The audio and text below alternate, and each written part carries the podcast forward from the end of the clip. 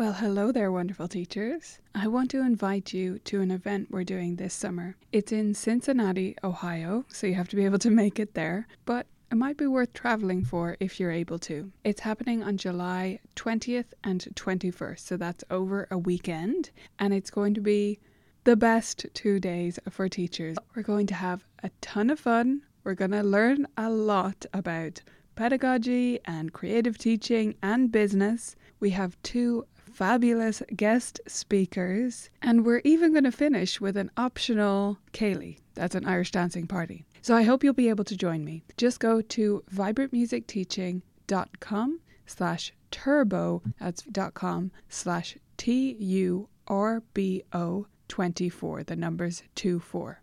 I hope you'll check it out, view all the details there, and I hope to see you in Cincinnati in July. On with the episode. Vibrant, Vibrant, vibrant music teaching. proven and practical Tips, strategies and ideas for music teachers.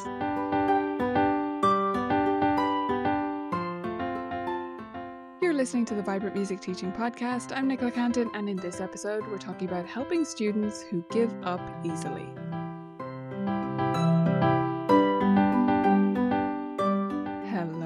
Everyone. Today, beautiful teachers, we're joined by Carmen Carpenter, who is one of our staff writers and editors at Vibrant Music. If you have any students who give up at the first sign of challenge, you'll definitely want to listen in to today's chat. Welcome back to the show, Carmen. Thank you. Thanks for having me. Always a pleasure. So, tell me, who are these students? How can we hmm. recognize them in your in our studios? Well, I think they're fairly easy to recognize because they tend to just, oh, yeah, just complain or whine or or give up or shut down. They're mm-hmm. usually fairly easy to spot. Yes, absolutely. If I were to describe these students, I would say they're exemplified by the sound. That's what I hear from them. Like you ask them to repeat a piece, or you ask them, like you correct a note, you do anything, and it's just as if you've asked them to climb Mount Everest, no matter what it is. So we definitely need to work with them to improve on that if they're going to learn to play the piano. It is not easy, mm. as we know. But I think as teachers, we can often be too tough or too gentle. We can go one way or the other. So, which do you think you tend towards, Carmen? Oh boy. I tend to probably be more gentle. I'm a peace lover. I really don't like confrontation and difficulty. And so, yes, I tend to be the teacher who just uh, gives in. That that has been me. I'm working on it. As I said, I'm making adjustments because yeah, I I kind of realize that I just am not great at helping them through it. And I've done tons of reading, like, oh man, I can't even, I cannot think today. Making It Stick. I think Make Yeah. It Stick is the name of the book. Yes. Okay. And they talk so much about struggle. Like, I feel like that's the theme of the book is struggle and how important that is to learning. And so when I read that, I thought, man, I am giving in way too soon. And struggle is good for them. It but it is hard to convince them of it. And it's hard to convince their parents of that, that struggle is good for them. Yeah, well, I found that a lot of parents are aware. At least with the students I had, they're aware that it's an issue. They want to work on it. They just find it really hard, as we teachers often do. Right. So, yeah, we're going to go through some adjustments. Before we get there, I'll just clarify something for people because you mentioned the book, Make It Stick. There, or Making It Stick, I forget which one it is, but whichever one Mhm. it is, there are two books with that identical title. So, did you mean the one by Chip Heath and Dan Heath or the one by Oh. Peter Brown? You know, I've actually read both of those too. Okay, me too. and- That's what I was clarifying. I love, I love the Heaths, but um, no, it's the other one. The Peter, Peter Brown, Brown. one. Yeah. That's what I mean regarding this issue. Yes. Yeah, I'm pretty sure it's Peter C. Brown if people want to look that up. Okay. So you've nailed down seven adjustments we can make to try and help these students, to maybe help us develop our skills at working with these students. So let's just go through them one by one because I think each one could take us a long way. And as we go through them, if this is a big area of struggle for you, listener, then just take one of them. Whichever one of these you want to start with, you can come back to this podcast or to the article as many times as you want. Okay. So let's start with number one. And you've written that we should be more empathetic. Why would Mm. this help? And what do you mean by it? Well, I think showing the student that you do understand, because I think it's really easy for our students to look at us and think that because we play well now, that it was always easy for us. And I think that can be hard for them to imagine that you ever struggled too. Showing that empathy that you understand, even if you could come up with a situation in your own life where you struggled and share that with them, I think that helps them to go, oh, so you didn't just like pop out as this amazing musician. You had to work at it and it was hard for you. So I like to tell them a little story. I like to tell them about the time when I was about in fourth grade and my teacher told me I actually had to count the music. And I was like, oh, oh you have to count when you play. Oh, that usually helps them. They, and we laugh and and so that that helps them to just even if it's just a calming kind of thing, it helps them to to begin to to feel that you understand them and we can work together through this. Yeah, absolutely. I think that's so important. And I think it goes along with something from another book, which is How to Talk So Little Kids Will Listen.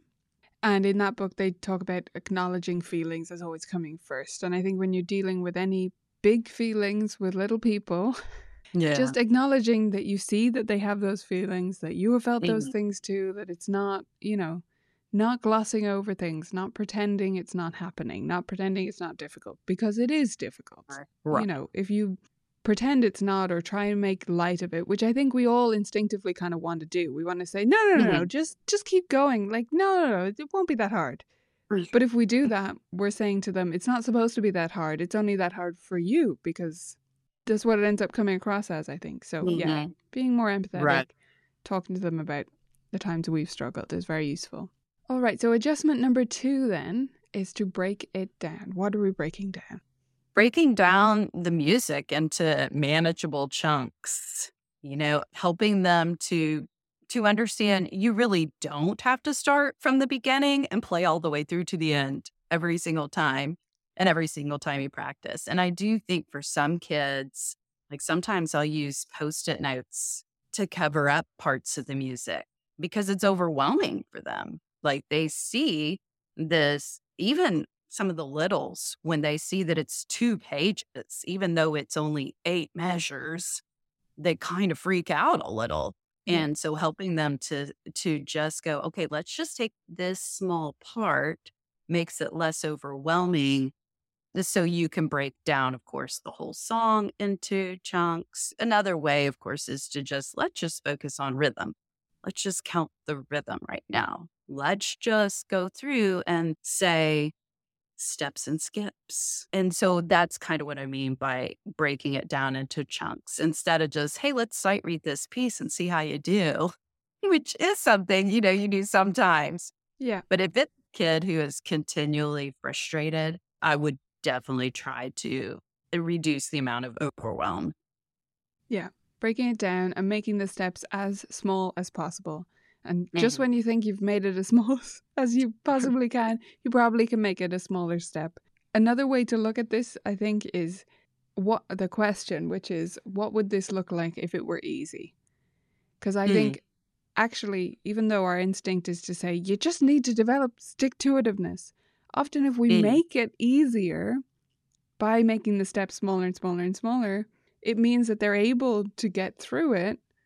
And then Mhm. gradually over time, they develop this ability to, you know, know that it's okay, it's a challenge, but I'm going to go through it step by step. So often we need to make it easier to make them able to deal with hard things in a way. Right. I love that though. That um, what would this look like if it were easy? I think I'm going to write that down. That is It's a, a really good question to yeah. ask yourself. I mean, in Yeah. life, not specific to you, Carmen, more specific to me. Just you have to keep asking yourself, hang on a second. What would this look like if it were easy? Like, what am I overcomplicating here? Oh, that's really good. Yeah, totally writing that down. Okay, adjustment number three then is a phrase we all say very often, I'm sure, which is slow down. How can we slow these Oh, students down? my goodness. That is so difficult, man. And I try really hard. Probably my best strategy for getting like a kid who won't slow down is to make them play with me. That's probably the best thing. It, if they just want, because so many of them do. I just rush through it. I think they have this strange thought process that if I do it fast, it'll be over with.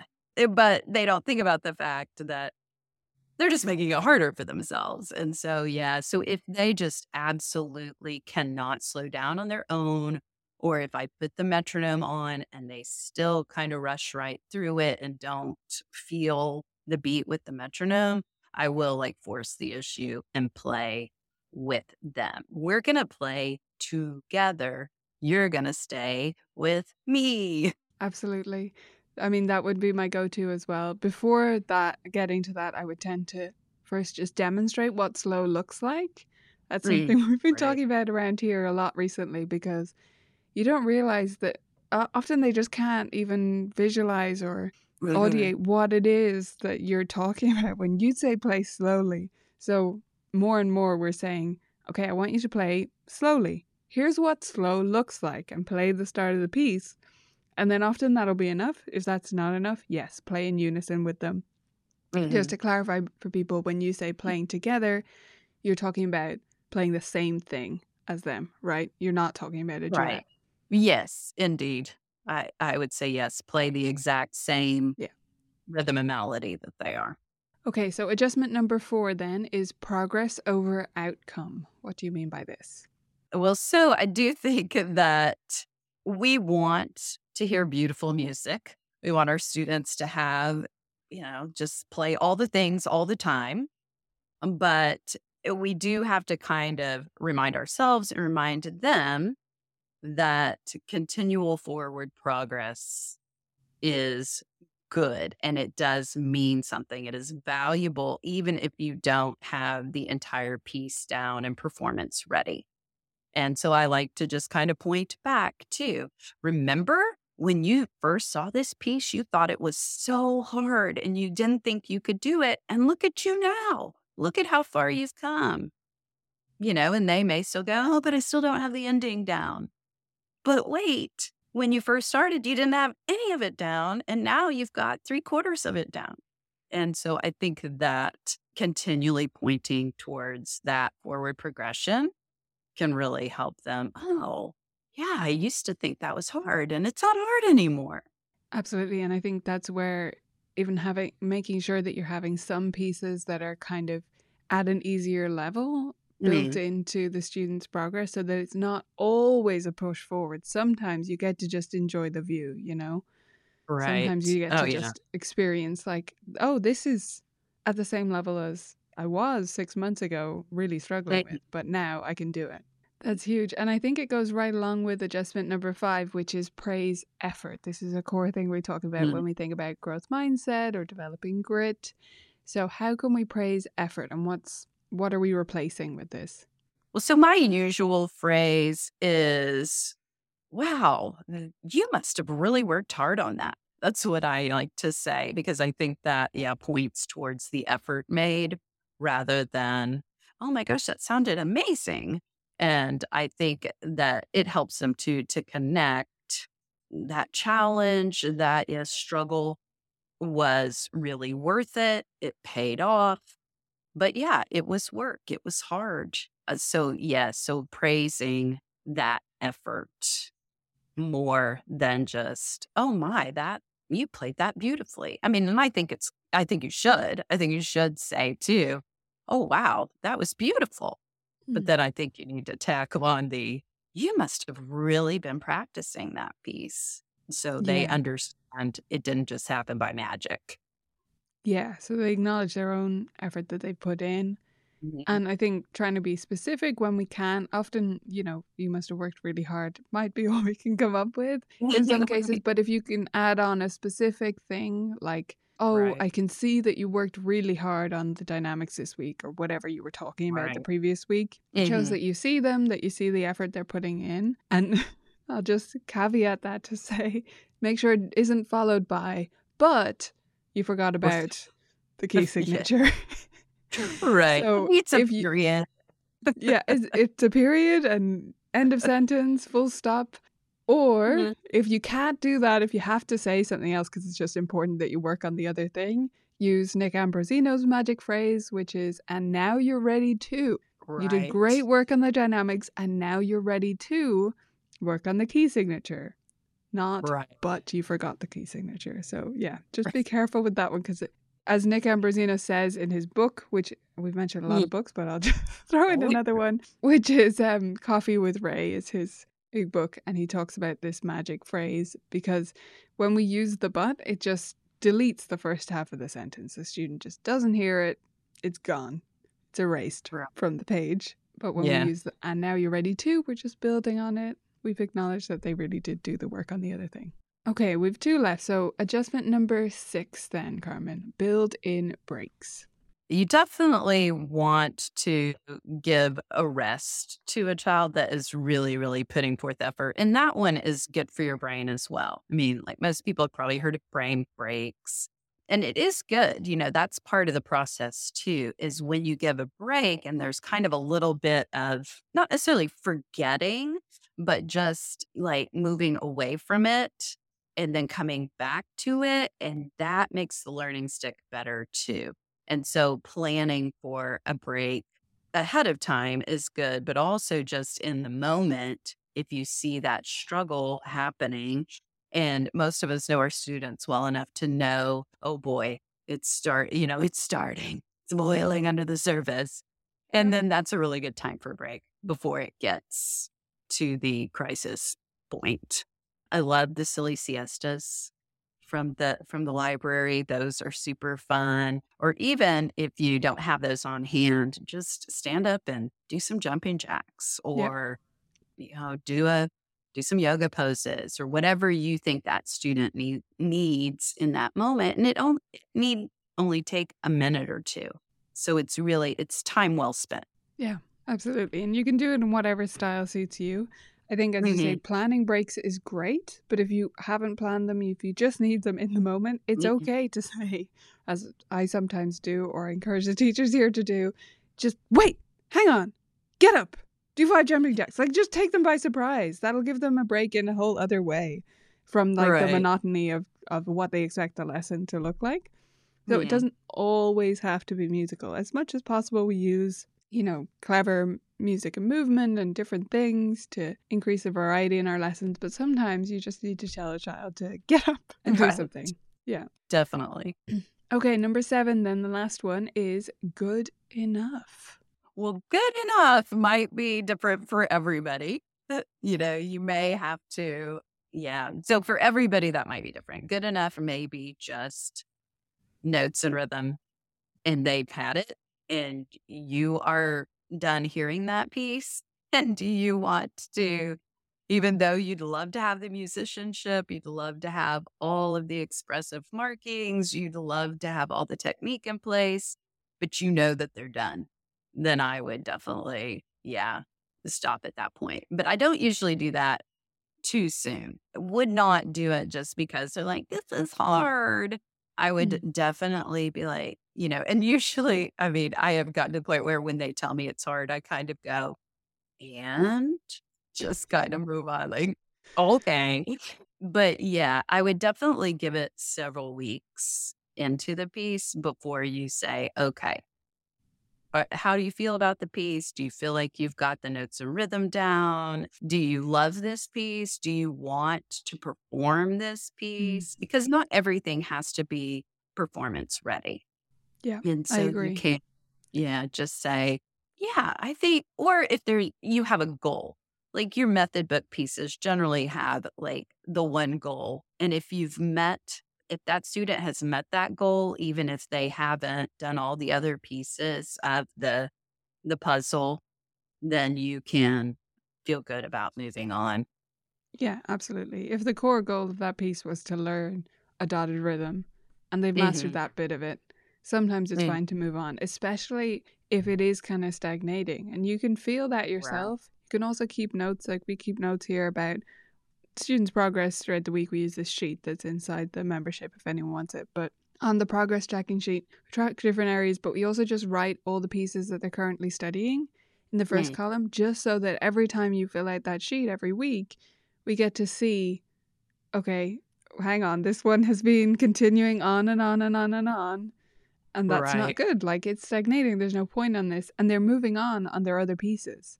Not every piece has to be to that level, No. you know? We don't want to just cling to it just because. Mhm.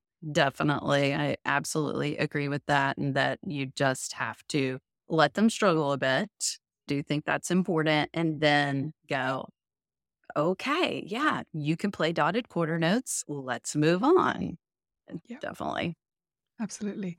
Okay, well, thank you for this list, Carmen. I'm just going to summarize it for people so they have an overview of all seven. So, we talked about being more empathetic, breaking it down into small steps, slowing students down forcibly if necessary, progress over outcome, enjoying the progress that they've made instead of just always a polished performance, praising the effort they put in rather than just saying something is beautiful or good, the actual effort that they put into it building in breaks into your lessons, and letting go of things when they are good enough. So that's a fantastic list. Great place to start if we're trying to get better ourselves at helping students get comfortable with the struggle. Thank you for this, Carmen. All right. Thank you. We would love to hear about your experiences with students who give up quickly. Join the conversation in our Facebook group, which is called Vibrant Music Studio Teachers. I'll see you there.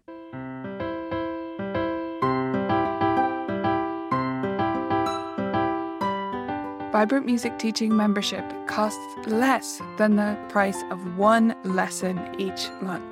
That is totally worth it for all of the courses, games, resources, downloadables, printables that you can get access to as a member, as well as the fabulous community support you'll find inside. Go to vmt.ninja and become part of the revolution. Thanks for listening to this episode of the Vibrant Music Teaching Podcast. I hope you loved it, and I wanted to pop on here one more time to remind you about our event. It's happening in Cincinnati this July, and you can get all the details at vibrantmusicteaching.com slash turbo. See you there.